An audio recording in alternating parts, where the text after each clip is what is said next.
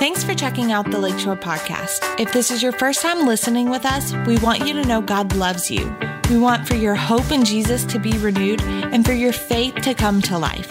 Wherever you are joining us from, we hope this message encourages you. Bible. And if you don't have a Bible, that's okay. Just kind of hold your fist up and just be in agreement with us. And we say this every Sunday. Let's say it nice and loud to the Lord. Ready? Read.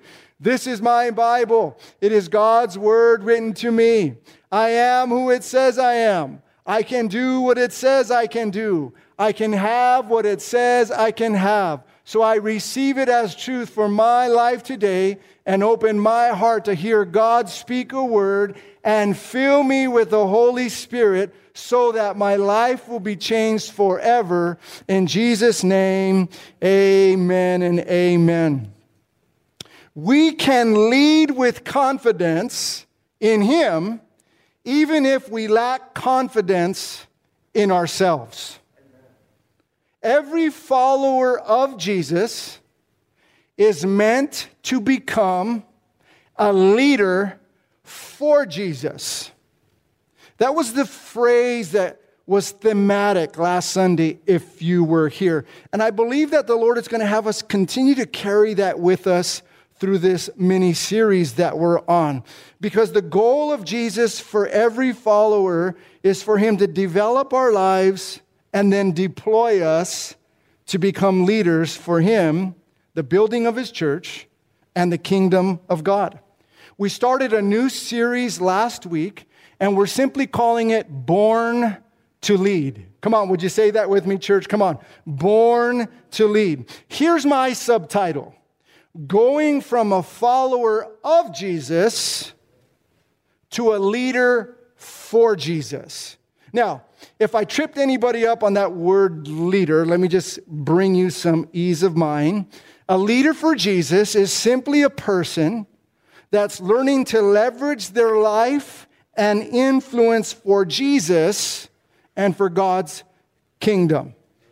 Our theme verse could be Ephesians 2:10. This is what it says, "For we, talking about the family of God, are his workmanship, created in Christ Jesus for good works which God prepared beforehand that we should walk in them." Kind of like that scripture I was reading this morning before we were even born, before we even took shape in our mother's womb, God knew you would choose Him and He would choose you back. And He had a plan and a purpose and, and things to do as a follower and a leader for Jesus in His kingdom. And I just want to highlight workmanship. We're His workmanship. Being a leader doesn't mean you got it all together. Being a leader doesn't mean you're perfect. Actually, it means you're still under construction. You're his workmanship. You're his masterpiece. He's the artisan and you're his work of art, and he's still working on our lives. Notice it says created in Christ Jesus. That word created isn't only referring to your natural creation and birth, it's talking about your rebirth. It's talking about when you were born again into the kingdom of God and the family of God. He caused your spirit to be born again, and now you stand righteous and holy as a new creation before Christ Jesus. And part of the reason He's done all of this is so that we can walk out these good things, these good works that He has for us. This is an important statement. Jesus didn't just save you from something, He saved you for something. Now, if you want to catch the full message last week, you can go to our podcast. It will be up this week. Or you can visit my Facebook page. I put a, a 30 minute talk on my Facebook page to catch up anybody who may not have been here with us. Today, if you're taking notes, the title of our message today is simply this Stepping Up My Leadership. Would you say it with me, church? Stepping up my leadership. You know what the term means to step it up, right? To increase, to elevate it, to bring it up, to improve, to strengthen it. We may think of ourselves as leaders in other areas of lives. But when it comes to Christ or church settings, we can find all sorts of reasons to avoid stepping up. The disciples weren't elite leaders. In fact, by the world's standards, they didn't have what it took. Yet God used them 12 non spectacular people to change the world. Why? Jesus could have called the elite, the highly desirable. He didn't. Leaders in his kingdom don't have to be the most talented or special people in this world. We all have people in our lives who follow our example our kids, our grandkids, our friends, our coworkers. We all have areas of influence, which means we all have opportunities to lead people to Jesus and to lead people to grow in their relationship with Jesus. It's time that we, as Christ followers, stepped up. It's time we stepped out on faith and started living out what we claim we believe. It's time we served the people around us. It's time we started leading. See, leadership isn't necessarily easy, and it's especially difficult when we lack confidence. But our confidence our faith, our hope, our life isn't in us, it's in who Jesus is and what he has done. We can lead with confidence in him even if we lack confidence in ourselves. Amen, church? I want to look at Matthew chapter 20. If you have a Bible, turn over to Matthew chapter 20. And we looked at this briefly last week. And I just felt impressed by the Lord to go back to it and just pull a little bit more out of it instead of rush off to a different text pertaining to leadership. Matthew chapter 20, and I want to read verses 20 through 28. Now, let me just set this up a little bit. Jesus had just had an encounter with a rich young ruler. How many of you ever heard the story about the encounter that Jesus had with the rich young ruler. He comes to Jesus. He asks Jesus what he could do to inherit eternal life. And uh, Jesus tells him, Well, you know the commandments do this one, do that one, do this one. He said, Jesus, I've done all those already. He was a very humble guy. And Jesus said, Okay, well, do this one, do that one. He said, I got this down already, Jesus. And then Jesus tells him, There's one thing you lack. Go and sell all of your possessions, give to the poor, you'll have treasure in heaven, and then take up your cross and follow me. And the Bible tells us that he went away sorrowful because he had great possessions. You guys remember that story? And then Jesus began to explain to his disciples how hard it was for anybody who trusts in riches or trusts in anything else to enter the kingdom of heaven and become a follower and a leader for Jesus. And then Jesus kind of educates them a little bit. And these guys were known for arguing over stuff like this in regards to what it would be like to be great and a great leader in the kingdom of God. And Jesus tells them, listen, when I set up my eternal throne, you 12 guys are going to sit with me and we're going to rule and reign together for all eternity. The disciples got excited when they heard that, and the Bible tells us that one of the disciples' mother got excited when she heard that too. And that's where I want to pick up in Matthew 20, verse 20. Then the mother of Zebedee's sons came to him with her sons. Her sons were James and John, kneeling down and asking something from Jesus. And he said to her, What do you wish? She said to him, Grant that these two sons of mine may sit, one on your right hand and the other on your left, in your kingdom. But Jesus answered and said, You do not know what you ask. Are you able to drink the cup that I am about to drink and be baptized with the baptism that I am baptized with? They said to him, Notice, they said to him, James and John, Mom asked the question. James and John were with mom, listening to everything Jesus said. Jesus turned and said, Are you able to go through what I'm about to go through? Now, this cup and this baptism is a reference to the suffering and the death that Jesus was going to be immersed in. And they said, We're able to go through it with you, Jesus. Well, if you know a little bit about the history, James was the first disciple who was martyred for his faith. And you'll read about that in the book of Acts. And uh, tradition goes on to say that John was also persecuted. He was exiled to an island, and most people believe that he was also martyred and crucified. So they absolutely drank from the same cup and were baptized in fire and persecution and suffering like Jesus. Verse 23 So Jesus said to them, You will indeed drink my cup and be baptized, baptized with the baptism that I am baptized with. But to sit at my right hand and on my left hand is not mine to give, but is for those for whom it is prepared by my Father. Verse 24. And when the ten other disciples heard it, they were greatly displeased with the two brothers. But Jesus called all of them to himself and said this You know that the rulers or leaders of the Gentiles lord it over them and those who are great exercise authority over them. So the non Jewish people, the Romans, they were very authoritative, very haughty in their rulership and in their leadership. Verse 26, listen to what Jesus says Yet it shall not be so among you. But whoever desires to become great among you, let him be your servant. And whoever desires to be first among you, let him be your slave. Just as the Son of Man did not come to be served, but to serve and to give his life a ransom for many.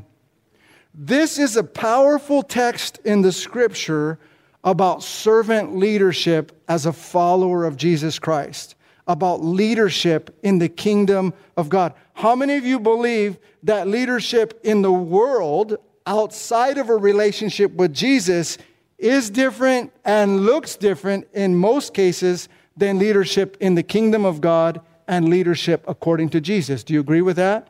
Now, there's some truths or some keys in here that the Lord showed me, and they may not be obvious at first.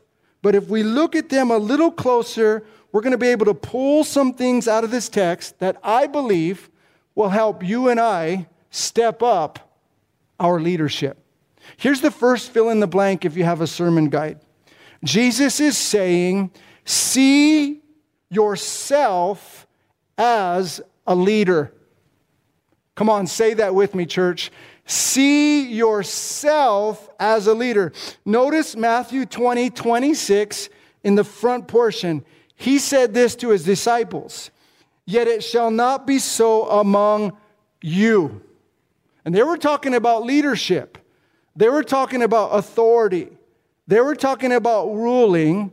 And Jesus was making an example out of those outside of the family of God on how not to lead. And then he makes it clear don't lead that way, guys. Let it not be this way among you. In other words, as leaders, for me, it's supposed to be different. Now, I don't know about you, but I believe that most Christians, and probably them at this point too, don't see themselves as leaders. Most Christians probably and a lot of times look at the people who work at the church as leaders, look at the pastors as leaders, look at the lead ministers or the leaders per se in the different ministry departments in a church setting as leaders. But most Christians don't identify with the fact that Jesus sees them as leaders. Now, don't, don't raise your hand and, and, and don't say it out loud, but where do you fall in that? Do you see yourself as a leader? See, if you're going to step up your servant leadership for the Lord, and experience the blessing of leading and experience the impactfulness that God wants you to experience, you'll have to begin to ask God to help you see yourself as a leader. Genesis 1:27, way back at the beginning, it says this, God created man in his own image. Say own image. You carry the image of God. You carry the moral, the spiritual, the intellectual attributes of God. As a human being, God created you to lead, to be an extension of his leadership in the earth. And we know that got interrupted by the fall through Adam and Eve's sin. But when Jesus came back and he gave his life on the cross through his death, his burial, and his resurrection for you and for me, he reinstated the leadership that you lost. And you might not see yourself as a leader, but God sees you as a leader.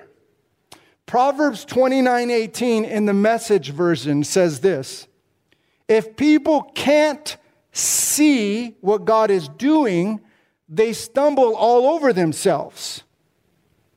Let me just pause. See, if you can't see yourself as a leader, you won't be as effective as a leader that God's called you and gifted you and is raising you up to be because you won't identify as a leader. Does that make sense? It says if you can't see it, you're going to stumble all over yourselves. You won't, you won't live the way God has intended you to live. But when they attend to what He reveals, they are most blessed. The people who catch vision from God, the people who begin to, with God's help, see themselves as leaders, with God revealing to them that they're leaders, these people begin to function little by little, step by step, as a leader. And when you do that, it says you'll be most blessed. You'll be satisfied. You'll be impacted and you'll be impactful. So here's the first point. If you're going to step up your leadership for God, be confident. God sees you as a leader. Begin to see yourself as a leader. If somebody's with me, say amen. Number two, second key to stepping up my leadership this is so applicable to everyone in the family. Make more room for God. Come on, say it with me, church. Make more room for God. Notice verse 26, the back half, and verse 27. Listen to what Jesus says Whoever wants to be a leader among you must first be your servant. And whoever wants to be first among you must become your slave. Now, truth be told, most of us aren't excited about signing up to be a servant or a slave. Come on, that's the truth. But there's something to be caught here. And Jesus is educating them on something that they were familiar with. See, Roman rulers that were surrounding Jesus and his disciples especially demanded their right to be served and respected by those under their command. And they flaunted their superior status. Jesus now says this won't work for his disciples as leaders. Power struggles in the kingdom of God are not the kingdom of God way. And what's fascinating though is that Jesus doesn't tell his disciples to give up on the ambition to be great leaders. Instead, Jesus tells them how to step up their leadership. He gives practical advice on how to excel as leaders. Jesus says, You must become a servant. Now, of course, this would have sounded like nonsense to first century ears. Why? Because servants were, by definition, the opposite of great. In this culture, humility was not a virtue, it was the result of weakness. And the Greek word for servant usually refers to a hired worker. So the disciples knew what Jesus was saying, especially a hired worker, listen, who helped maintain another person's household. So servants received commands from greater men, they didn't give them. And servants might be nice people, but they were nobodies in their culture. In fact, in the ancient world, it was assumed that rulers and royalty were literally better people than servants and subjects. And that's why each was born into that status. See, what God is showing me here is when someone willingly becomes a servant leader for Christ, that person is demonstrating, not just saying, but demonstrating, I am making more room for God in me and through me. See, God moves in and through people through acts of service, through acts of love, through acts of kindness. Now, listen, most of you have heard of the Ten Commandments. Do you know the first one?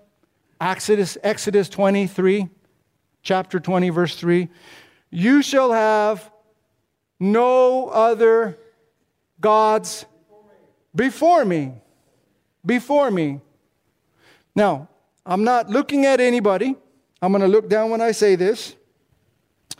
That includes the God of self.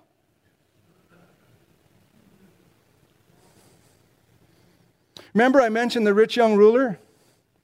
Most commentaries and most scholars and most teachers focus on the fact that he loved his money so much, he wasn't able or willing to become a servant leader with Jesus. Jesus was inviting him to become a servant leader and to change the world, and he refused. And most people say it's because of all that money. The love of money is the root of all evil. But I think there's more to it. It wasn't just that he was attached to material gain and money. By the way, let me make it real clear God isn't opposed to you having money, He's opposed to money having you. And there's a big difference. Amen, church. Nothing wrong with money, but there's a lot wrong when money has me. I think there was more to him than that, though. He was full of pride. And his first God wasn't the God that he said he obeyed, his first God was himself. He wasn't humble enough, he wasn't willing to set himself and what he wanted aside, make room for God, and follow Jesus. Now, in a church culture like ours, especially here in the Western United States, it's easy for people that are Christians to say, I've made room for God. I mean, I'm here, aren't I? And you are. And I'm so grateful you're here. And God is glad that you're here. So I don't want you to hear any condemnation whatsoever, but you and I have to really personalize this. And if we want to step up our leadership, you have to get with God and you have to ask Him Is there an area in my life that you're asking me to make more room for you so that you can work in me and through me. Now, hear my heart, church. I'm your pastor and I love you. At first, I was going to say, put God first. That's strong. And we understand the truth in that. But I felt like the Holy Spirit was saying, no, no, no. Plenty of grace just like you need it, Robert, they need it too. So he changed the verbiage from put God first to make more room for God. This is progressive. This doesn't happen in a day. This is lifelong. I didn't decide to give up our business and leave our family and our friends 15 years ago and move to a foreign land in the Carolinas where my wife was just praying for a mall in a week. I didn't come to that decision in a week. I mean, we've been walking with the Lord for probably 12 to 15 years already, and progressively, little by little, making room for God. Making room for God. Every one of you can make more room for God. Take, for example, our worship team.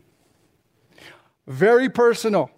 My wife is making more room for God. Can I just be honest? My wife is not an early riser. She's not a morning person. I mean, she can do it, but 5, 5.30, get here at 8.30. Come on, that's kind of early church on Sunday morning. Just be honest, it's kind of early. Same goes for Billy. It's not so easy to crack the sheets and get here at 8:30. Right? He shares with me, you know, at a 40-year-old young man, his body's not like it was when he was 20. Little harder, right? But but what are they doing? They're making more room for God to, to flow through them and in them so that we can experience blessing. That goes for all of our volunteers, all of our team members, all of our leaders. They're making more room for God. So just ask yourself do you ever find yourself responding to God when He says, Make more room for me with these kind of responses? I'm too busy. It's too early. I have other commitments. Listen, I have to build my house, my family, my business. I, don't really see what's in it for me. See, what keeps you from making more room for God will ultimately limit you and your effectiveness as a leader for God. Amen. Amen. Say, I love my pastor. Come on, say it. Right?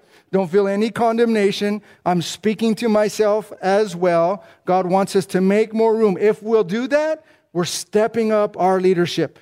Key number three to stepping up your leadership. Here's your fill in the blank. Develop an eternal viewpoint. Come on, say it with me. Develop an eternal viewpoint. Here's another, you know, gracious word from the Lord. Develop develop. He, he's not telling you your viewpoint needs to be eternal, completely eternal, and only eternal by the time you leave today.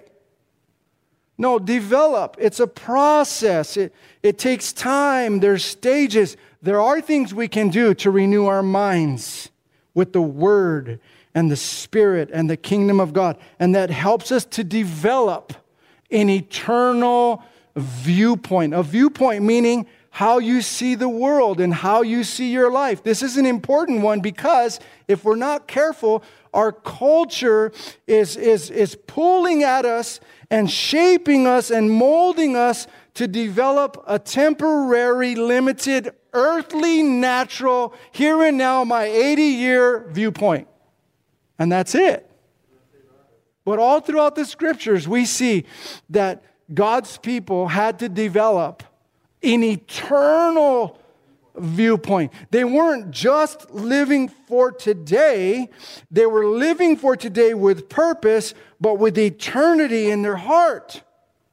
And if we're going to step up our leadership, if we're going to impact our communities, if you're going to impact your family, if you're going to impact your coworkers for Jesus, amen, we have to develop an eternal viewpoint. Jesus had one.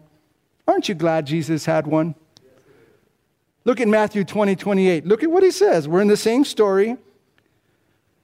He just talked to them about servant leadership, talked to them about being a servant, allowing God to move through you, not vying for position.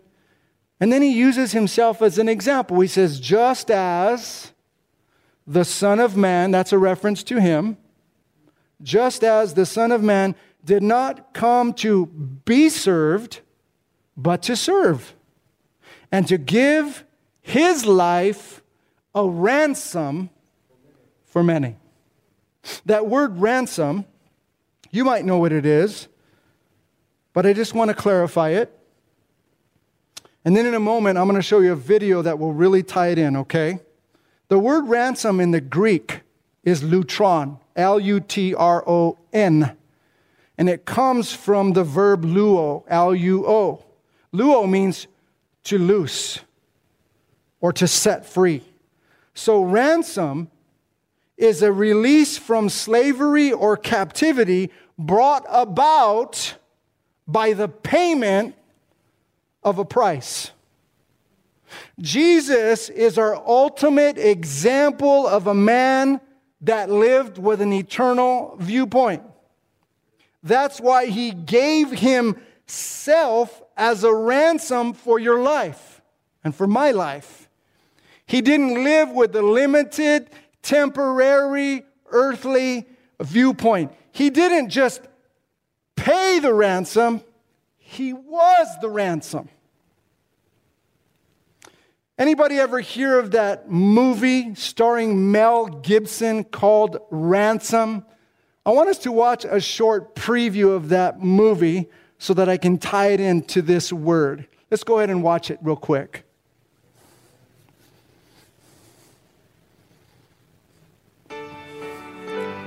I came from fairly humble beginnings from upstate New York. I'd never even been on an airplane before. In 1971, I threw everything I owned into a charter service. In a world where great risks can bring extraordinary rewards. We've grown 37 countries worldwide. The most important thing to me these days, family. Mine, yours. Tom Mullen has succeeded He's so shy. Next month he's doing the underwear billboard in Times Square. Ow! beyond his wildest dreams. I have your son. Give me two million dollars, or you'll never see him again. Sean! Your only priority is getting your boy back. Is there some sign that he's alive? Is he indoors? Is he outdoors? Oh, he's there! How many kidnappings have you worked before? Ten. Got back seven. What went wrong? If I were betting man, I would bet on the people who pay. Did you bet on the ones where you got back a corpse? Hello? They had him right where they wanted. Yeah, he hung up. You don't know where he is. You don't know who he is. You're the FBI and you don't know squat. Get him! Until he did Is our son dead? Don't ever think that. what they never expected. Been on your TV, Channel 5. Keep watching. Tom, you're on. The whole world now knows my son was kidnapped. Sean, if you're watching, we love you. This is what waits for the man who took him. This is your ransom. This is as close as you'll ever get to it. Instead, I'm offering this money as a reward on your head. Take it back. No. Tell him that you were wrong. You think I don't want him back? You think I wouldn't do absolutely everything to get him back? Sean? I want to listen. Mel Gibson, I don't get my son back. I'm going to dedicate my life to tracking you down. We have an eye on him. White male armed with a handgun. Rene Russo, Who got shot? Gary Sinise, Delroy Lindo, Everybody, hold your fire! You still have a chance to do the right thing. If you don't, let God be with you because nobody else on this earth will be. I want to talk. You kill him! You kill yourself! Hello? Ah! Give me back my son!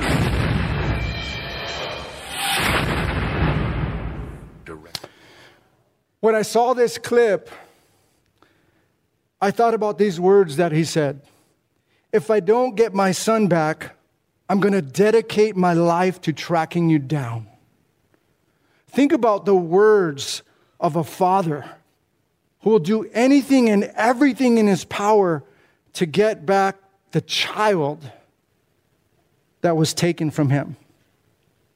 Now, think about your heavenly father who would do anything in his power to get back the children across the world that were taken from him. And the only possible way that that could ever happen was for him to offer his only begotten son that he loved as a ransom to get his kids back that he lost. If you're a dad or a mom, you would do the same thing. You would do everything in your power to get back your child if you lost them. And I just want to remind us that God wants us to step up our leadership And God wants us to develop this eternal viewpoint because your life as a leader is an investment into eternity, and it's a kind of ransom that's willingly offered and willingly paid so that you and I can partner with Jesus and get the kids back that God lost to the enemy. Amen? So, whenever you and I are faced with whether or not I should serve or whether or not I should lead, the Holy Spirit wants to encourage us to begin to see that person, to see that ministry opportunity, to see that thing He's inviting you to step into as a type of ransom of your life as He empowers you to invest in a person, to invest in yourself, and to invest in eternity. You have to develop an eternal viewpoint.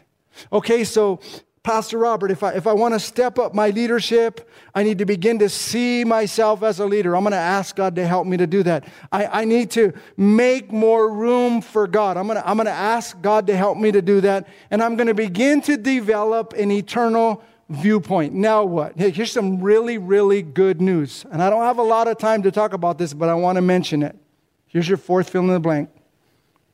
Expect rewards from God. Come on, would you say it with me, church? Expect rewards from God. Notice Hebrews 6 10. 6 10. I don't know if I got that one up there, but I'm going to read 610 and then we'll put 11.6 up, okay? Here is, oh, it is there. I'm sorry. For God is not unjust to forget your work and labor of love, which you have shown toward his name, in that you have ministered to the saints and do minister. Let me remind us the word minister means serve. It means to be an example. It means to lead for Jesus. Notice what it says God is not unjust to forget your work. He's not unjust to forget your sacrifice. He's not unjust to forget you cutting the sheets early and getting here, or doing something for someone because you're showing an act of kindness or the love of God. Notice this, he takes it very personal, in which you have shown toward his name. Whenever you serve as a leader for the kingdom of God, God takes it personal as if you're doing it for him. Remember what Jesus said? Inasmuch as you have done it to the least of these, my brethren, what did he say? You have done it unto me. Amen. There's so many scriptures that talk about rewards. He who comes to God must believe that he is and he is a rewarder of those who diligently seek Him. Amen. Have you been blessed by the word?